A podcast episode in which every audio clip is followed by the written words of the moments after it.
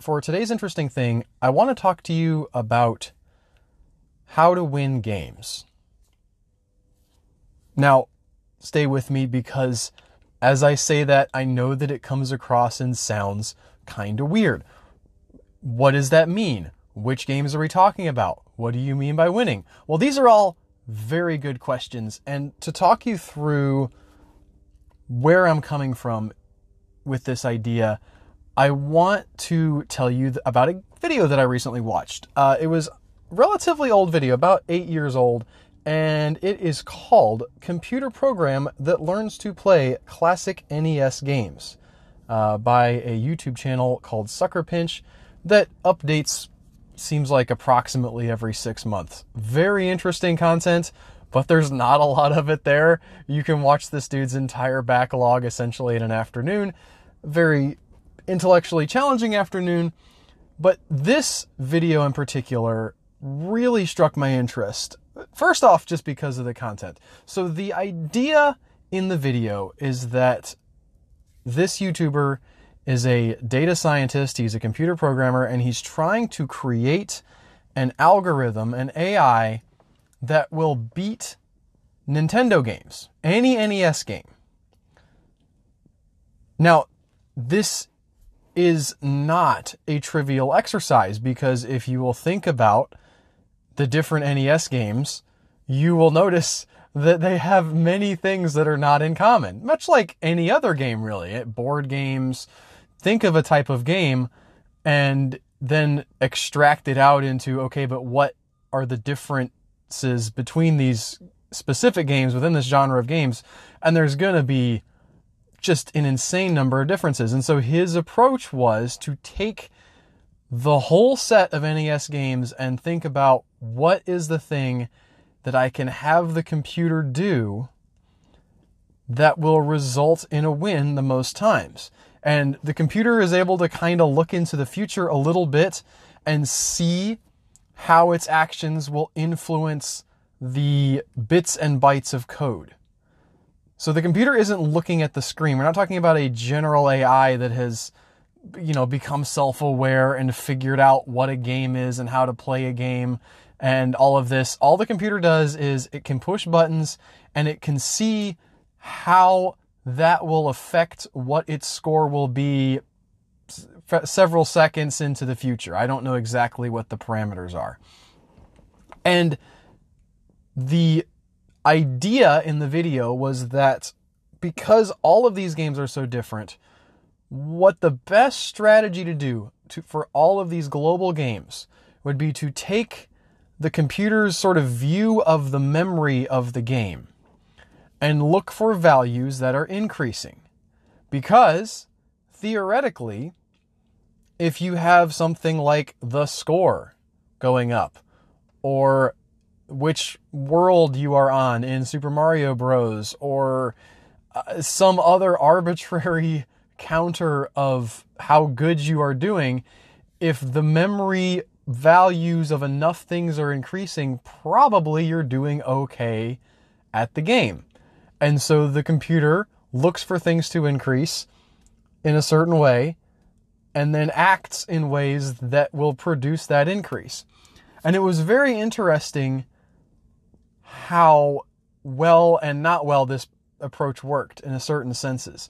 The the mistakes the computer made in the video are eh, both incredibly interesting and also very funny. I highly recommend that you go check this video out.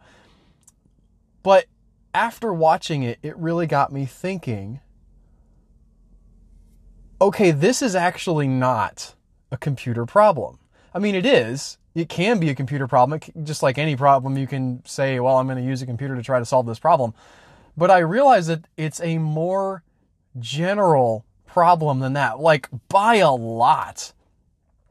Because the idea of winning a game is really abstract. Like if somebody says to you, I want to win this game, well, it matters a lot if they're talking about baseball or football or backgammon. Like, if you come to a backgammon match and you try to sack the quarterback, you're going to end up in trouble because because that's not how you win at backgammon. And, and if you come to a football game and you're trying to score hoops with your basketball, well, the referee is probably going to have several issues with that because that is not how you win a football game. And yet, we have this idea of a generalized set of ideas that are wins. And the interesting thing is, in each specific game, we have an idea of what that is. And it's often points. The fact that uh, most games keep score in some way with a number. You have scored so many goals, so many baskets, so many hockey goals. You know, the, so many home runs, so many guys ran around the, the bases. There is a number, and you want the number to go up. But if you generalize out, out of all like the set of games, and you look at well, what does it mean to win in a game? Suddenly, you're on a lot more philosophically wobbly footing. And I, I know I said that we were going to generalize out from the NES, right? Because we just talked about that video and why it's difficult to tell in the NES if you're winning a game or not winning a game. And it also depends how far you look into the future. Well, I want to generalize out even more because it's not just about games, right? We really do think about all of life in some aspects as a winning and losing prospect. And it's really tough to know if you are winning at life. We can stand and watch a video of Mario jumping into a pit three times because the computer thinks that moving right on the screen and increasing Mario's X dimension is a positive gain for Mario. Even though he's losing lives, the computer says, well, right now, I'm getting back the higher numbers, so it must be good, as Mario literally falls to his death. And yet, I think we fall into that exact same trap as human beings. We do literally that thing. Because we can focus on an individual feedback loop and say, this thing right here is going up, so I must be doing well. I mean, the obvious one to pick on is money. It's, it's going to be really easy to say, hey, those of you who are out there, all you care about is the dollar. But I, I think that's a good one to start with because it's easy to quantify money. It's easy to say, okay, I have X number dollars. It is more number dollars than some percentage of the people that I know therefore I win. But I think everybody understands that that's not everything. Even people who are just hardcore about getting after it on the money, they probably have some other areas of their life that they at least feel badly if they're not going well.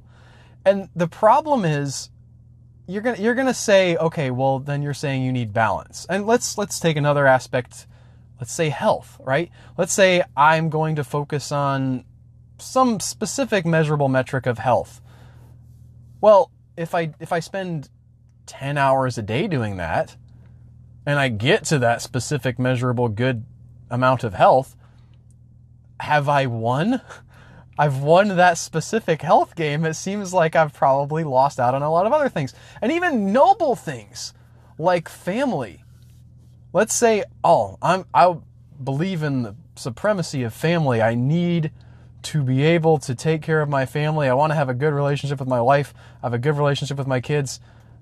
I am spending 20 hours a day in quality time with my family. well, all of a sudden, you've got no sleep, you've got no job, you're probably a little bit stressed out because, well, at least if you have small children, it's going to get a little tough after a while. You may not be getting the the correct balance of feedback. And it's easy to say balance. Everybody kind of knows as a platitude, well, you got to have balance, you got to have balance. But that doesn't really boil it down either. That's like if again, imagine yourself uh, programming the NES computer and saying, "Well, now, Mr. NES, you need to have balance." Well, what specific instructions do you put in there? You don't have a balance between uh, you know, eating healthy and hitting yourself in the baseball head with a bat. Like you could measure, oh man, I can hit myself on the head with a baseball bat way more times than anybody else. And and win that game and still and be in balance, you know? Like also I have pretty good health. Well, yeah, but you you added a stupid thing. And the reason that I think this is interesting is because it asks a question of us that is almost eternally difficult to answer. It's almost beyond the scope of what we can do to fully answer this question to say, what does it mean to win at life? If you look at the totality of your life, how do you know you're winning? You might be, for instance, having fun right now. And that seems like it would be good. We have tons of stuff that can help us have fun right now. But is that creating something that's helpful or meaningful for other people? Is that important to create something that's helpful or meaningful other people? Is it important to create something that has value beyond your own life? Like, what if you die, but then your children go on to have an amazing impact on the world, or ch- great children or great great grandchildren? If you go on to have an amazing impact beyond the span of your physical life, did you win? I don't know that I can give you the specific exact final answer. I know that I can't. I will, I will hedge you off at the pass, but there's there's not like the final wisdom that I am going to impart and drop into your mind today. But I wanted to to broach this topic because I think it's good to look at it from a different perspective. It's idea that I think everybody has at least toyed with in their mind. But to see outside, to see another entity, a, a you know, somewhat limited entity like a computer program that's been set up to do something that may even seem trivial, like play a, a Nintendo computer game, to see that entity having limited knowledge like we do, looking a short way into the future like we do and trying to guess how its actions are going to influence that future. And in some way improve what? Well being, status, the state of the whole world. It, it's difficult to pin down what you're aiming for. And yet, you have to aim at something. That's all I have for today. It wasn't exactly the most final, most here's the answer on a silver platter. I've got it for you. But I think it's worth having these ideas, these sort of little seeds to plant in your thinking and maybe let them grow for a while. Because growing your thoughts has to be a part of winning in the game of life. Thanks for listening. I'll see you next time.